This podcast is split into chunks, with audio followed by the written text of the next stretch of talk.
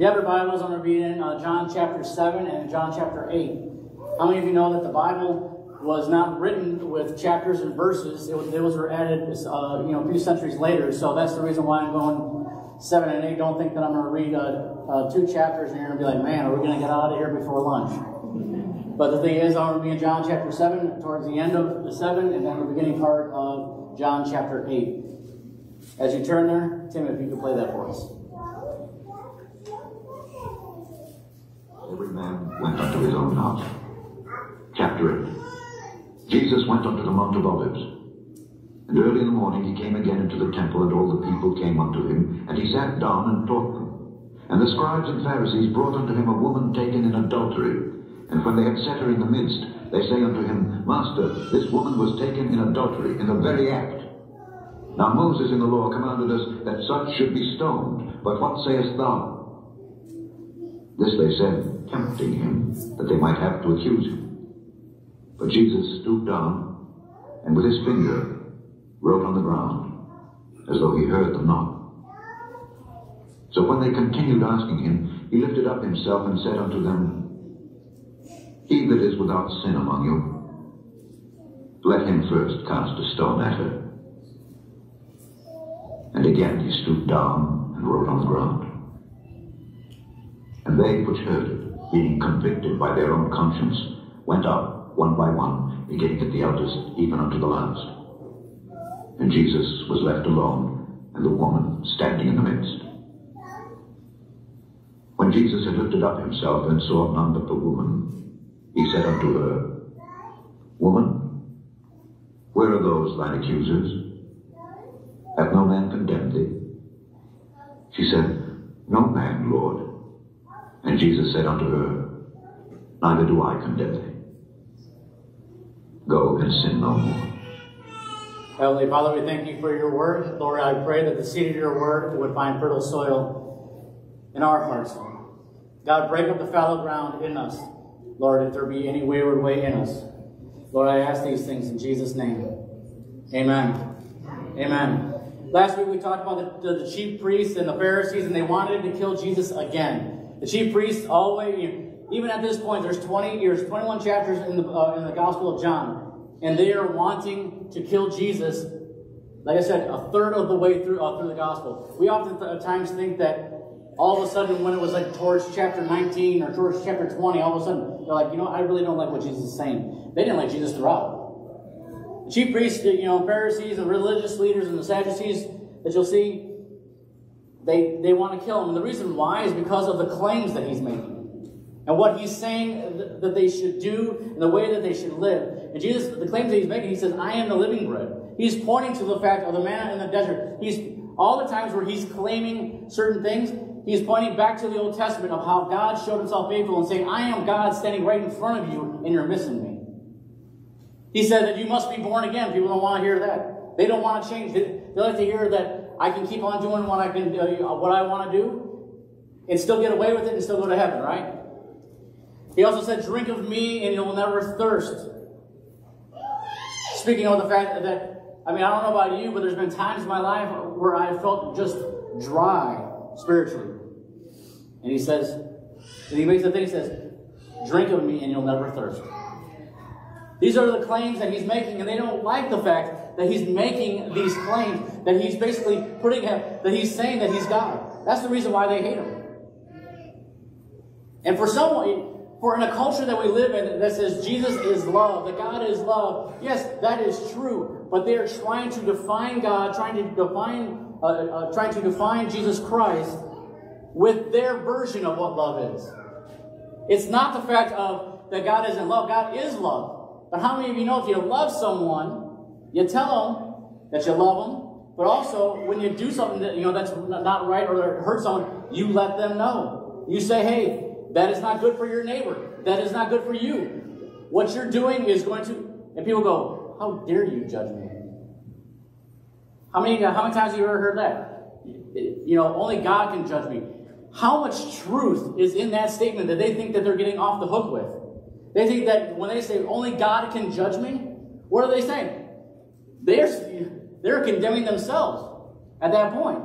They're saying only God can judge me. It's like, yes, God will judge you. Do you want Him to judge you? Or do you want to judge your life right now to where you can get it right, to where you don't uh, burn in hell for all of eternity? Right? And so that's what we saw last week. And in, in John chapter, uh, chapter 7, verse uh, 53, and through uh, chapter 8, verse 2, it says this And every man went unto his own house. They got mad at him, everyone back, went back home. Because they were trying to find claims. They, they were telling him, because uh, Nicodemus came out and said, You know what? Shouldn't we at least hear what he's saying first before we make a judgment about him? And what do they come back and say? They come back and tell him, they said, basically, read your Bible. The Christ, the prophet, the Messiah is not going to come out of Galilee. And they just went home. Little did they know, or apparently, obviously, they didn't have been to Barnes and Noble or anything else and got the nativity story that they were where Jesus is, you know, was born in Bethlehem. You know, they didn't have a Barnes and Noble to tell them that, right? Because it wasn't written yet. But they didn't bother to ask him where he came from. They only bothered to ask him where his hometown was because they already assumed, well, he was he lives in Galilee. I can tell you right now, obviously, I live in Caruthersville. This is where I'm at. Where was I born? I was born in Waukegan. But if somebody says, where are you from? I say Caruthersville. Does it make sense? But they're not, they're not asking that question. And so in, in verse 1 of chapter 8, it says, Jesus went unto the Mount of Olives. And early in the morning, he came again into the temple, and all the people came unto him, and, and he sat down and taught them. So this is like so it seems like something that Jesus had been doing. That he was it was it was something that he just went into the temple, been teaching and everything else. It seemed like a normal day. And so when he wakes up early in the morning, I know that oftentimes we talked about this, but he uh, it's this is my opinion that he's waking up early to go up to the Mount of Olives because normally when he went up to the Mount of Olives, he went up there to pray because he was trying to get away from everything and pray. It doesn't say that in, the, you know, in this portion of Scripture, but that's my interpretation of that he went up to pray before he taught. How many of you know that if you're getting ready to uh, teach Scripture, or whether you're going to go to the store, you probably should pray. Because there's been times where I've been inside of, you know, inside of a store I'm going, oh Lord, help me. But he, so this was something that he was accustomed to doing. So he, he gets up there, he's getting ready to teach, he's getting ready to show them you know, uh, all the things that, you know, he's getting ready to teach. And then in verse uh, 3 it says, And the scribes and Pharisees, so they're back at it again. They went home, but they're back at, you know, doing what they're going to do. Brought unto him a woman taken in adultery.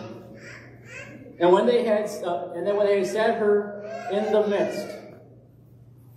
So the reason, the reason why we see, you know, this whole thing going on, and this morning I'm, I'm preaching on the, on, on the subject, guilty. The title of my message is guilty. There's no way that this woman is not. They caught her. You, we'll see here in a moment. She's caught in the very act of it. I mean, there's no other way you can sit, you know, say, well, I heard that so and so, I heard that she's doing this, this, and this. Did you find it ever find it interesting that they, they bring the woman caught in adultery, but where's the man? Amen. Amen. Last time I checked, it takes two to tango. That's right. But here's the thing. This is the reason why. Adam Clarke said, it, you know, this is the reason. He says, it is allowed that adultery was exceedingly common at this time. So, it don't make it right. So common that they had ceased to put the law in force against it. Here's the, and so basically, it's like today. How much has it changed?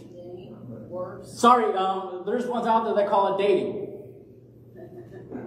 No, it's called adultery. That's what it's called. And the thing is, is that out there nowadays, if you're dating and you're, and you're, and you're with that person, what, what ends up happening? Oh, they're just dating. They're just seeing each other, how everything's going on, and you know, see if they like each other. I've heard that comments and those ones. Well, the thing is that they're actually breaking one of the Ten Commandments, but also in, in Leviticus chapter uh, 20, verse 10, you're going, oh man, he's going to Leviticus this morning. But this is what it says. This is what the punishment, you know, should be. This is what she should get. She's got it coming to her, right? Leviticus chapter 20, verse 10 says, And the man that committeth adultery with another man's wife, even he that committeth adultery with his neighbor's wife, and the adulterer and the adulteress shall surely be put to death. She's guilty. She's flat out. Like I said, we're going to see in a moment that she's caught in the very act of it.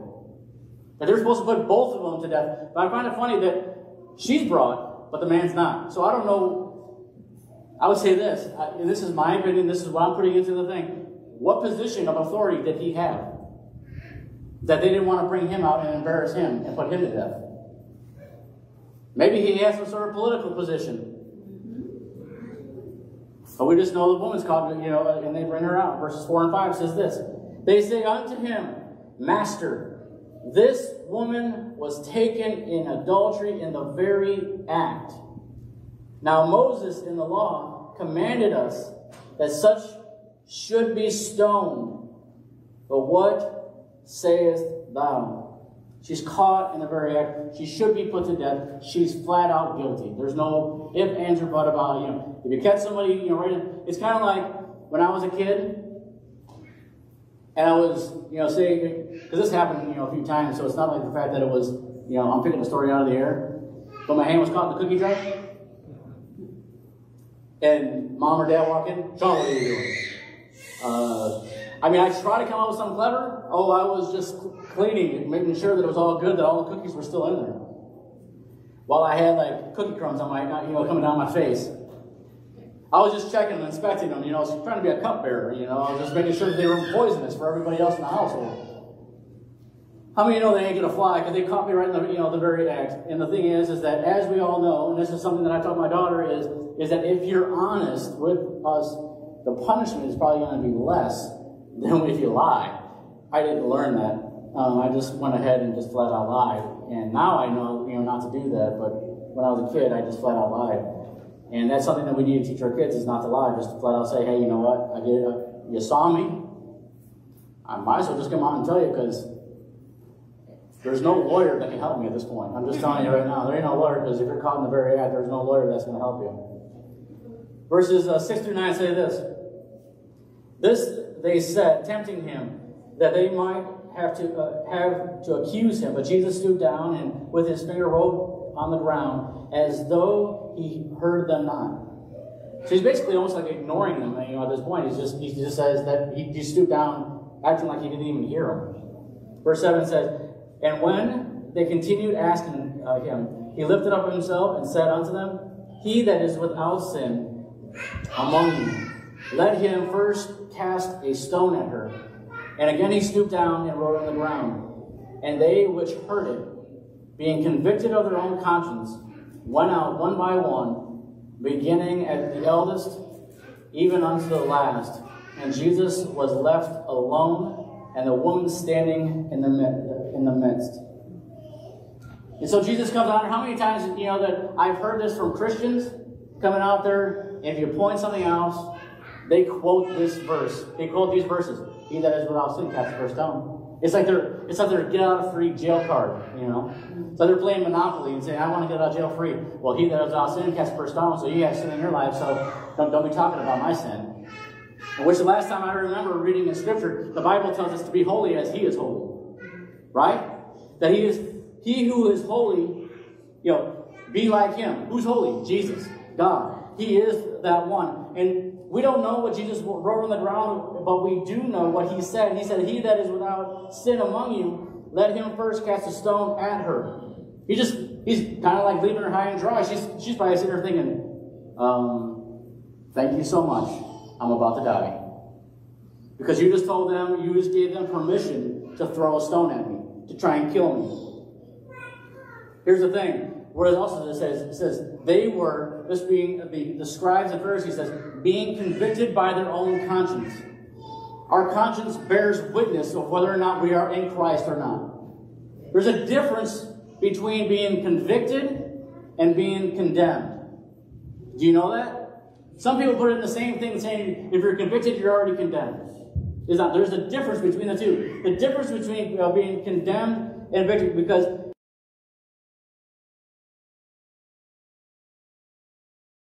condemnation to them who are in Christ Jesus, who walk not after the flesh, but after the Spirit. So, as believers, we are to be walking after the Spirit, not after our own desires.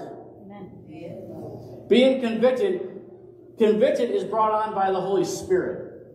Conviction, when you feel conviction in your heart, don't, oh, that's just the devil trying to get me to whatever. No, if you're being convicted, God, what He is doing is that He convicts us to correct us.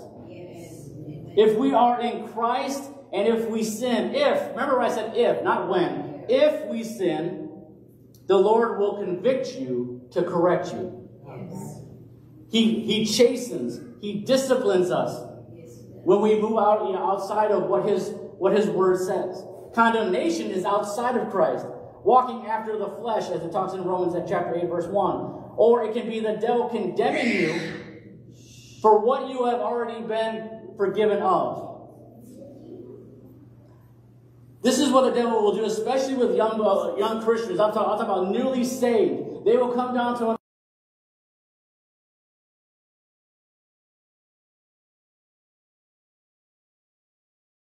really happen.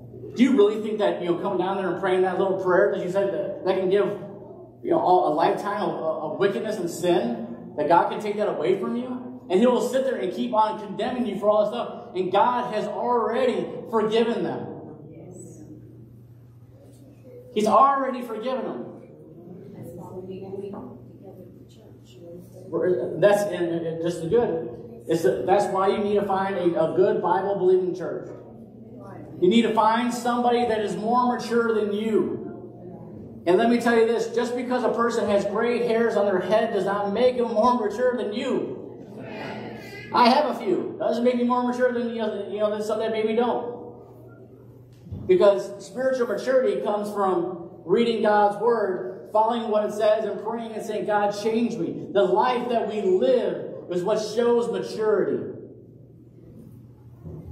I could be, I can sit up here and say, you know, I've been a believer for 40 some years and whatever, and go, ooh.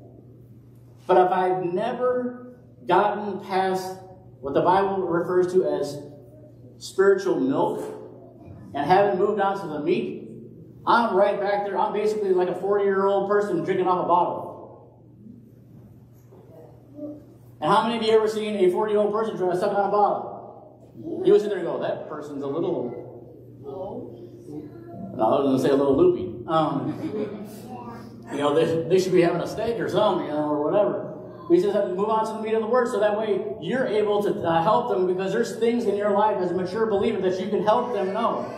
And you can show them and say, you know what, I went through, you know, maybe you've gone through the same things and you say, this is how God brought me through it. And let them know, just because these things are coming against you does not mean that God's going to leave you there.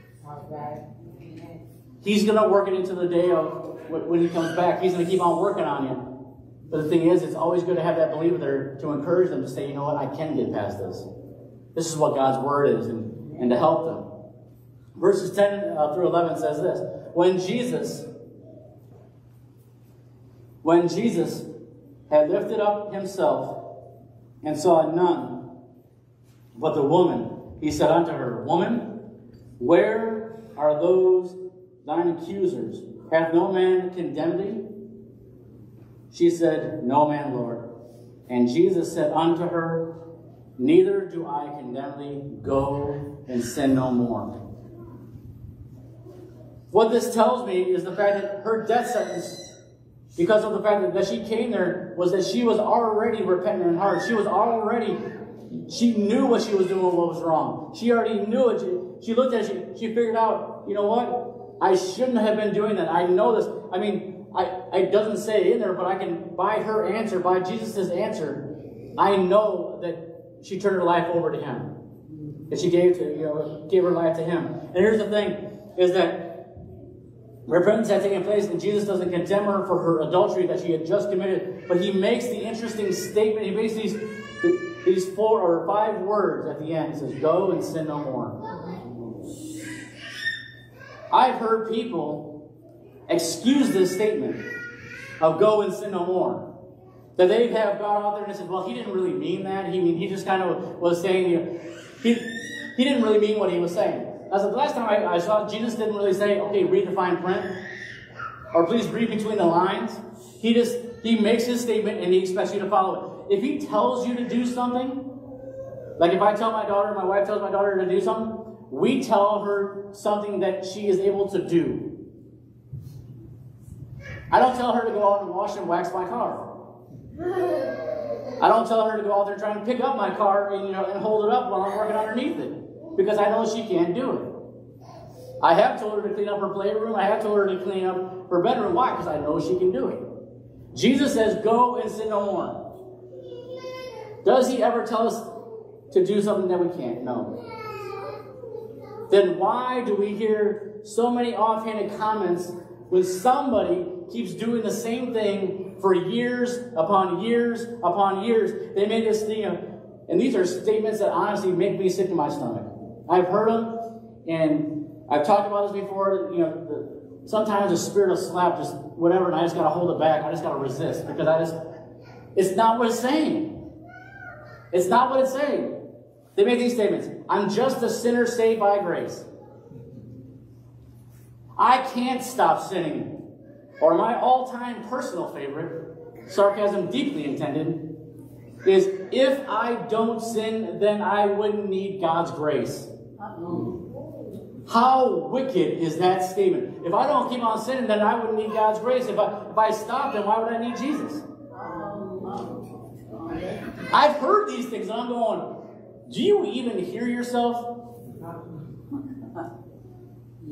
I mean, that's like, a, you know, that's like a spouse coming up and just saying, if I don't smack my wife every once in a while, she won't know I love her.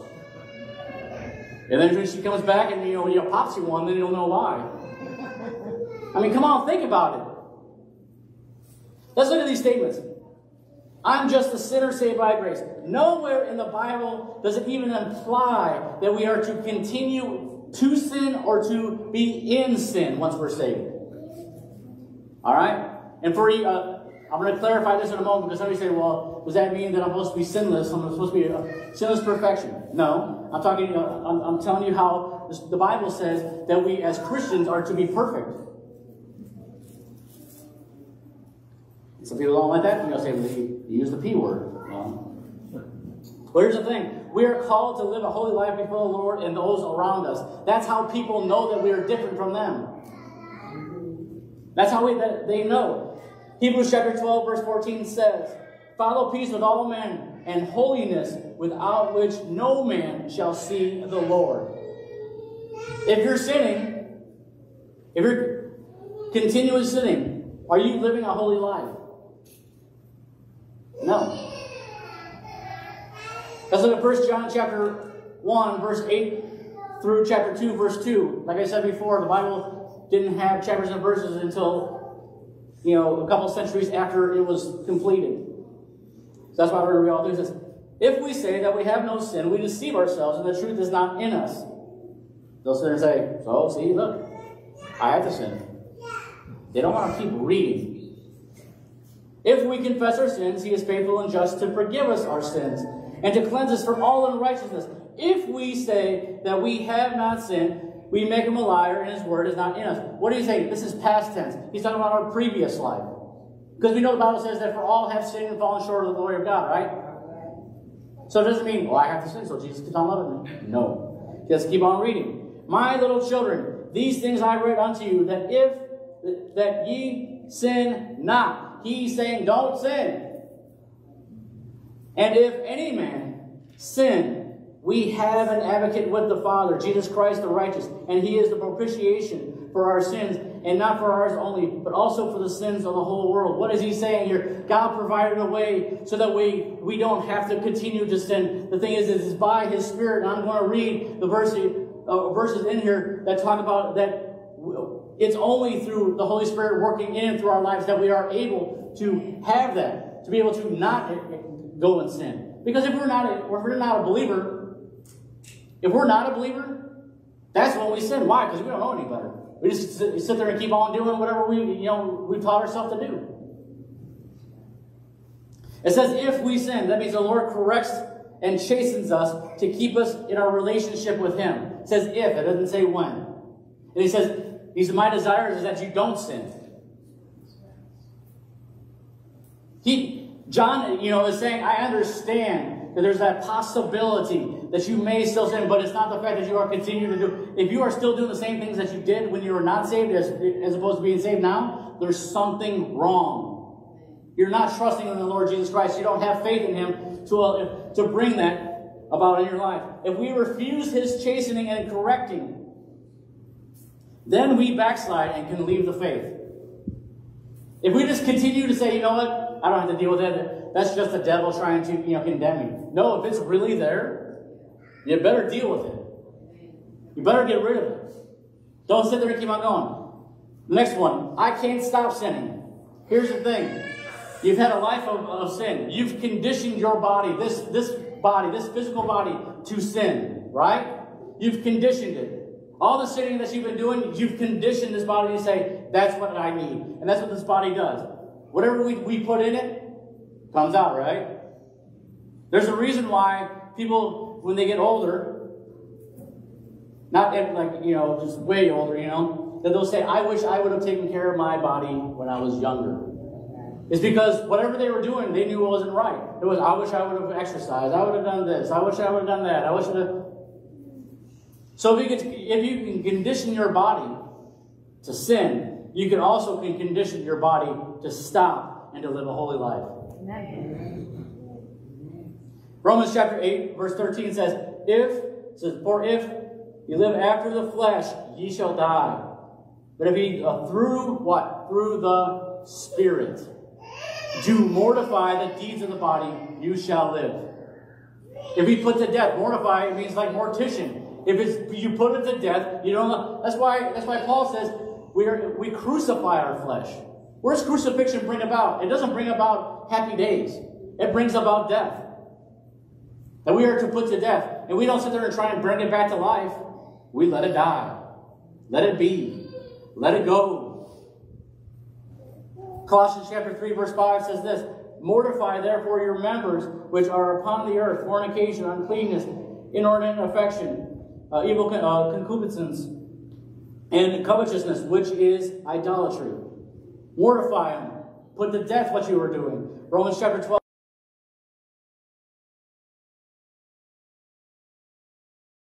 sacrifice, holy and acceptable unto God, which is your, your reasonable service.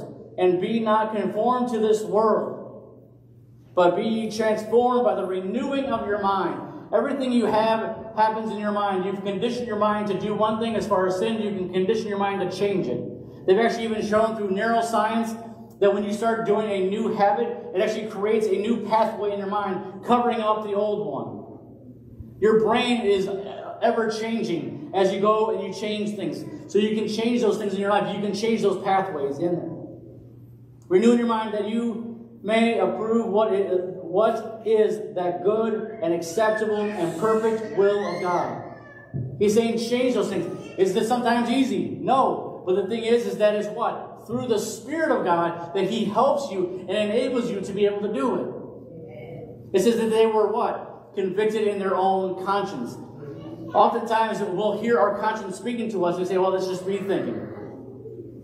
That's how the Holy Spirit speaks to you and through you. We talked about the Holy Spirit last week about him being, uh, us being baptized in the Holy Spirit. He speaks to you through your conscience.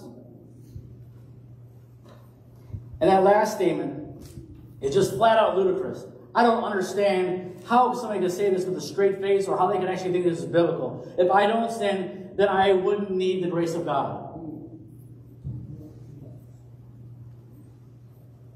Romans chapter 6, verses 1 and 2. We'll lay it to rest.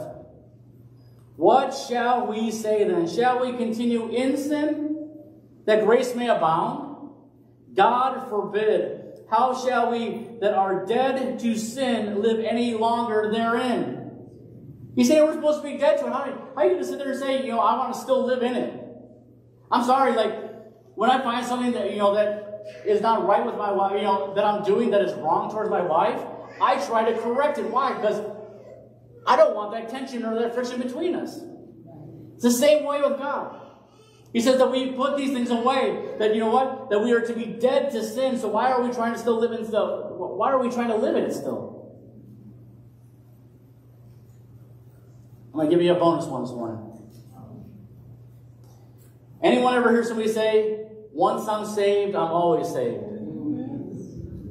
There is truth in it, but it's been. Because here's the thing. I've heard this one. It says, basically, this, this statement is implying that no matter what they do, that they can never forfeit their salvation, that, that no matter what happens, I can go out and, and sleep as many people as I want to, I can do this, this, this, and this, and this, and I'll never lose my salvation. Because like, because it's eternal. That's what I've heard. It's eternal. Yes, it is eternal salvation, but the thing is, is that, you know what, that's on God's side. Your side is to live a holy life. We're out, uh, throughout the book of James, he refers to believers as brethren. He doesn't refer to brethren just as, hey, you're my friend. You know, you're my brother. No, he's saying that you're a believer in Christ, you are brethren. So he's speaking to them. He's speaking to the brothers in Christ, those who are believers in Christ. And what does it say? In James chapter 5, verses 19 and 20, it says, Brethren, if any of you do err from the truth, you have to be in the truth in order to err from it. All right? It says, and one converted him. Let him know that he that uh, he which converts the sinner from the error of his ways, he even goes, you know, the fact of saying that he's a sinner, that they're, that they're still going on to it, of his ways shall save a soul from death and shall hide a multitude of sins. James is flat out just telling them, this is what it is. This is how it is. And he's saying, so if, if a person is converted from the truth or errs from the truth, they have to be in the truth. They have to be a believer first, right? And saying, he's saying that if they're going away from the truth, that they're following their own way. So that once saved, always saved thing is it's a, it's a true statement, but it's been taken completely out of context. I do believe in the fact that once we're saved, we abide in Christ. That's our, you know, that's our eternal salvation right there. We're abiding in Christ. We're not going off doing our own thing. We're following what God's word says. We're, we're loving Him. We're praying. We're seeking Him. We want, you know, we want to love God with everything, and we want to love our neighbor as ourselves. Amen? So, what do we do with the woman in adultery? We know that the woman was caught in the very act of it. But where does adultery or sin in general generate? So, what is adultery? Matthew chapter 5, verse 28 says this But I say unto you that whosoever looketh on a woman to lust after her hath committed adultery with her already in his heart. And so we look at that and go, oh, okay, well, lust, you know, so lust is a part of it. So lust comes in, you know, into adultery. So what is lust? Well, let's look at uh, James chapter 1, verse uh, 13 through 15. It says, Let no man uh, say when he is tempted, I am tempted of God. For God cannot be tempted with evil, neither tempted he uh, any man. But every man is tempted when he is drawn away of his own lust and enticed. Then when lust has conceived, it brings forth sin. And sin, when it is finished, brings forth death. So the very beginning of it is lust. Lust brings about sin. So, like we look at it in the dictionary definition of lust is a longing, desire, an extreme, an earnest to possess or enjoy. It's a, to, to desire eagerly or to long after. It's something that you really, really want. It's not always like how it is, how it's presented here in the Gospel of John. It's not always some sort of a, a sexual thing that happens. Lust is basically this big desire for something that you have, you, you feel like you've got to have. Well, you know what? Lust is actually coveting. Coveting is is to desire inordinate, inordinately, to desire that which is unlawful to obtain or possess. You say, well, how is lust and coveting? How are they together? Uh, together? How are they the same? How are they one and the same? The reason why I know this is because in Romans chapter 7, verse 7 says this What shall we say then? Is the law sin? God forbid. Nay, I, I, had, I had not known sin but by the law. For if I had known, or for if I had not known lust, except the law had said, Thou shalt not covet. Scripture always defines Scripture. It always does. So what he is saying here is that he wouldn't have known what lust was except the law said, thou shalt not covet. They are one and the same. It's his longing desire. And there are, there's a good coveting and a bad coveting. You ever heard somebody say, I covet your prayers? They're saying, I desire, I long for you to do that for me. I desire for you to pray for me. That's what they mean by that. Some people say, well, isn't it wrong to covet? It's wrong to covet in the fact that you're going after something that is not yours. And that you long, longing to desire. So why did I go on this journey to define these terms of basically starting at adultery and coming down to coveting? Why did I do that? Because maybe not everyone in this place this morning has committed adultery. But I can almost guarantee that almost everyone in this place has coveted something. They wanted something that somebody else had. They wanted somebody else's possession, or they wanted what somebody else had as far as a spouse. Because they saw it and they thought the grass was greener on the other side. So it's not just the fact of, yeah, we can sit there and complain and say, I don't really need to listen to this message because he's talking about adultery. I've never done that. I, I don't even, you know, I don't even know where that comes in. But pretty much almost everyone in this place whether they were a kid at the, at the time, has wanted something that somebody else possessed. If you think that you know uh, that doesn't happen, and that there's not you know kind of like that little desire there, watch a kid in a playroom.